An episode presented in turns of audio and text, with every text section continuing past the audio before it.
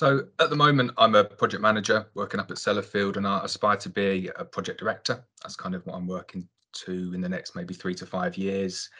And I find ALP particularly helpful in bridging that gap kind of from where I am at the moment to where I want to be. It's quite difficult for the company to take a project manager and say, well, let's give you a chance as a project director on a multi-million pound project and just see how you do. I don't think they're going to have that leap of faith with many people.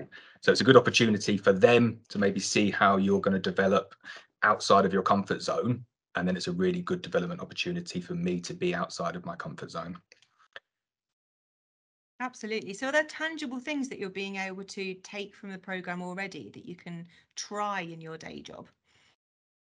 Definitely, yeah. I, I said it before earlier today that the focus on personal development is really notable. So I'm kind of used to working towards like my continued professional development in my project management side and my civil engineering side and everything's very technical and you're building this technical bank of knowledge to use in your day job.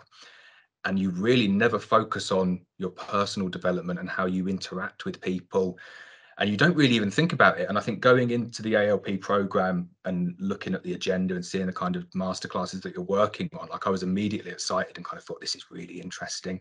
I loved it, especially like the emotional intelligence side of things.